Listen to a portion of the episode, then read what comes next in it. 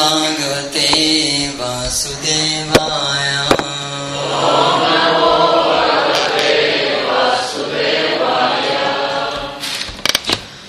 Сегодня мы расскажем о Господе Нарсимхадеве. Это одно из любимых божеств, которым поклоняются преданные, потому что он является защитником, защитником извне и внутри. И скажите мне, пожалуйста, от кого, от кого же Нарсимхадев защищает нас извне? Но от Майи тут э, одна треть не понимаешь этого слова. Вот говорят, материальные иллюзии очень хорошо еще. От злых духов говорят те, которые боятся их, да? Или наоборот, не боятся. Ничего чего. От деха, от демона. Да, от страха очень хорошо. Что за страх?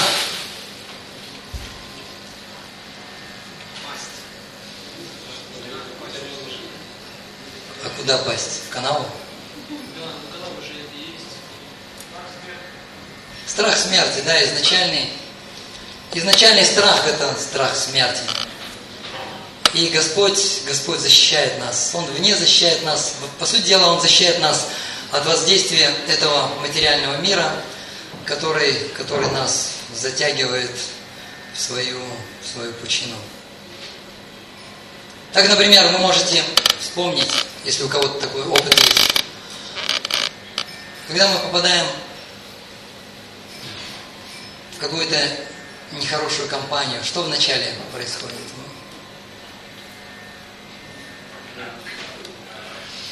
Мы ведем себя так очень аккуратно, осторожно. Осторожно, аккуратненько ведем, смотрим, что будет, что они делают. Но по мере того, как мы, как мы ближе а, ближе соприкасаемся с этими людьми, людьми общаемся с ними. А, мы потом видим, да, вроде люди-то неплохие, ничего страшного. Ну, подумаешь, кого-то зарезали, ну, он сам виноват. Просто так же ничего не бывает. Карма, закон кармы, да, сам виноват. Где-то, видимо, нагрешил, вот теперь карма срабатывает. И все.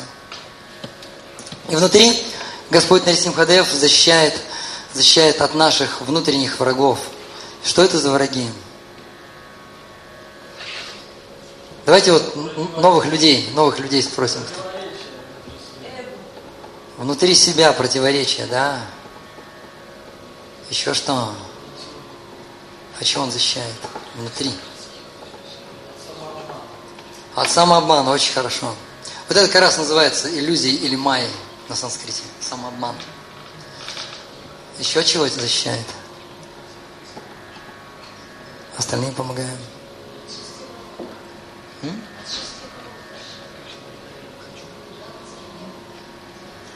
Да, говорят, от гнева порог. Никуда не денешься. Порог. Жадность тоже нехорошо. Вожделение. Зависть еще есть.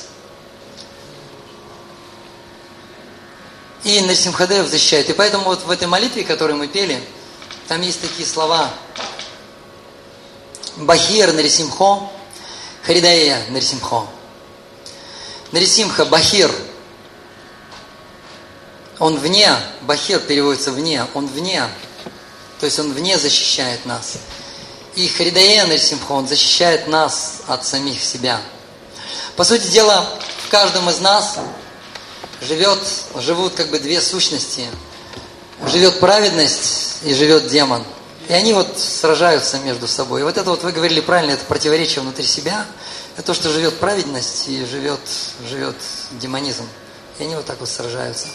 Но стоит только помолиться на Симхадеву, как он убирает эти препятствия и помогает преодолеть этот страх, зависть, гнев, вожделение, иллюзию, жадность и так далее. И обычно, обычно историю, которую нам преподают, это история, даже история древнего мира, это всего лишь 2-3 тысячи лет назад. Но истории, которые описываются в священных писаниях, в Пуранах, эти истории происходили 5 тысяч лет назад, 10 тысяч лет назад, 100 тысяч лет назад, миллион лет назад, триллионы лет назад. Истории, которые проходили на заре Вселенной, когда Вселенная создавалась.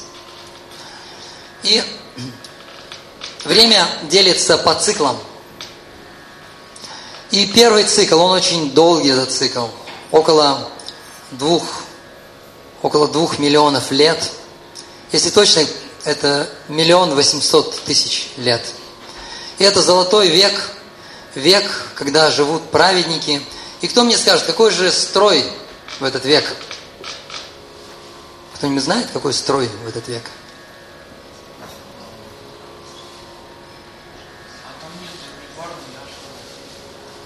Этот строй называется анархия. Анархия. Нет никаких законов, нет государств. Они не нужны. Потому что живут праведники, они и так знают, как нужно жить. Им не нужны эти законы государства, им не нужны судьи, не нужны тюрьма, потому что все праведники. И только в конце Сати-Юги появляются первые государства, появляются цари, появляются воины, появляется какой-то порядок. И это золотой век. И следующий век – это серебряный век, или его называют два пара юга. Очень два слова похожи. Два, да, и пара. Два и пара, очень, значит два, вторая юга. Сати юга – это век правдивости, век истины. Называется сати, истина. Два пара – это второе. И если в первый век основная практика самоосознания была это медитация, так как жили праведники, они уходили в леса, им не нужны были дворцы, добротные дома, коттеджи и так далее. Интернет им тем более не нужен. Они жили просто в хижинах.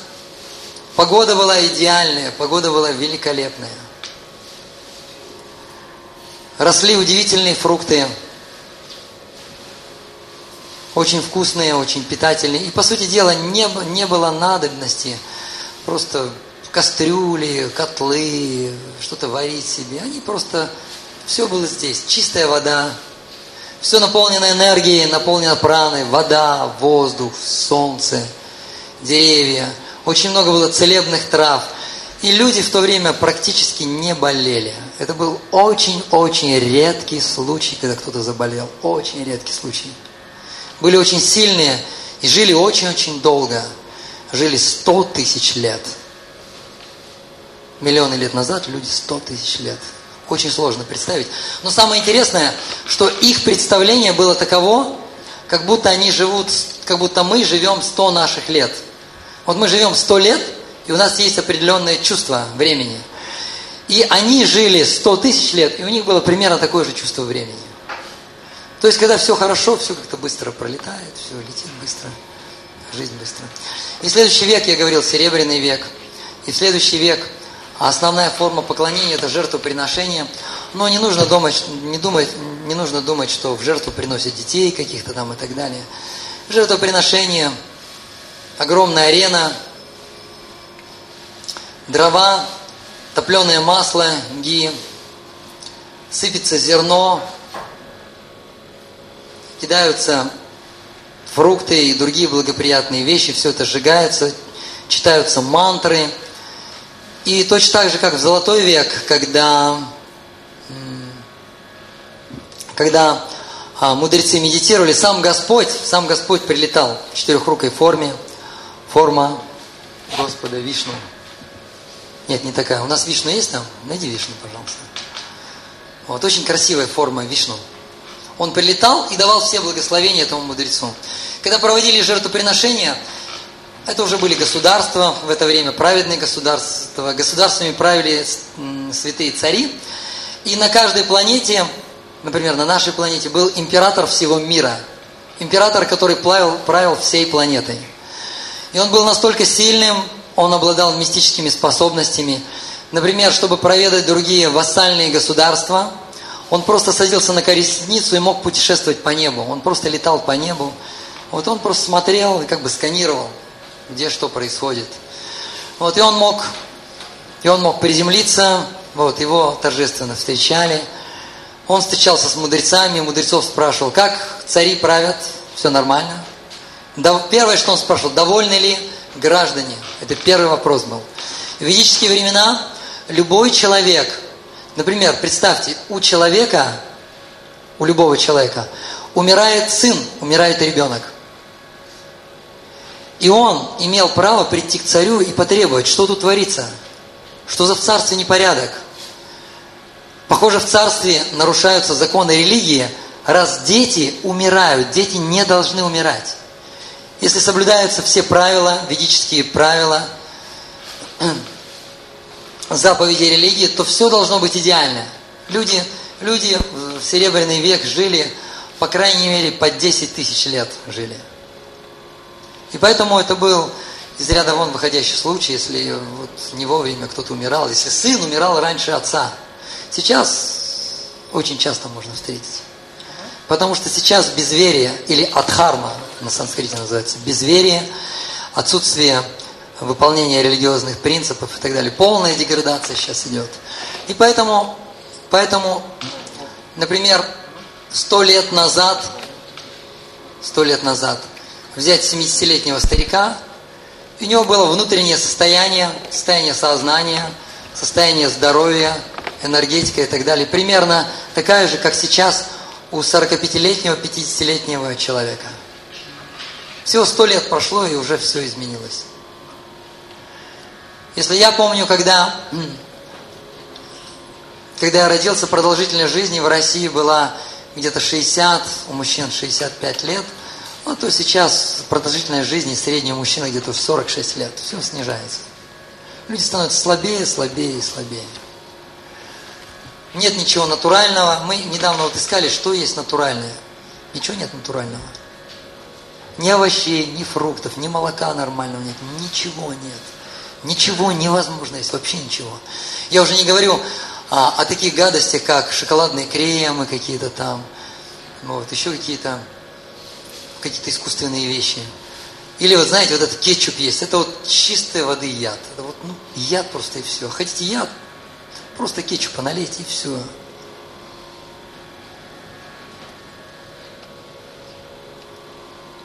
И мы пришли к выводу, что нужно, нужно просто, нужно просто, нужно просто преданным выезжать на землю и просто нужно самим садить и выращивать все без этой химии. Все вот это чистое выращивать. Другого выхода нет просто. Потому что мы просто себя гробим. В Трета-Югу это было поклонение божествам. Там уже были демоны. Если, если в Золотой век демоны и праведники жили на разных планетах, а в Серебряный век уже в одном государстве жили праведники и демоны – то в бронзовый век, это в третий век, который длится 800 тысяч лет, демоны уже встречались в одной семье. В одной семье были и демоны, и праведники. Но сейчас век деградации, это железный век, он начался всего 5000 лет назад прошло. В этот век демоны и праведники встречаются в одном сердце. И поэтому человек неустойчив, у него полно противоречий – полно сомнений, много вопросов, он не понимает, что происходит. Он не понимает, я же никого не убил, но почему я страдаю? Вот этот ребенок, он же никому ничего плохого не сделал, почему он рождается с церебральным параличом? Непонятно, что происходит, что творится. Почему люди вокруг обманывают друг друга?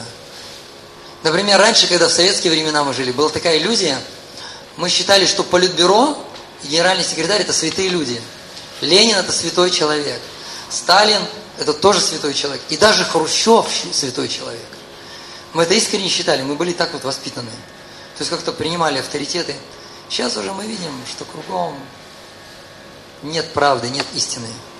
Кругом воровство, кругом обман, ложь, очень-очень грязная политика.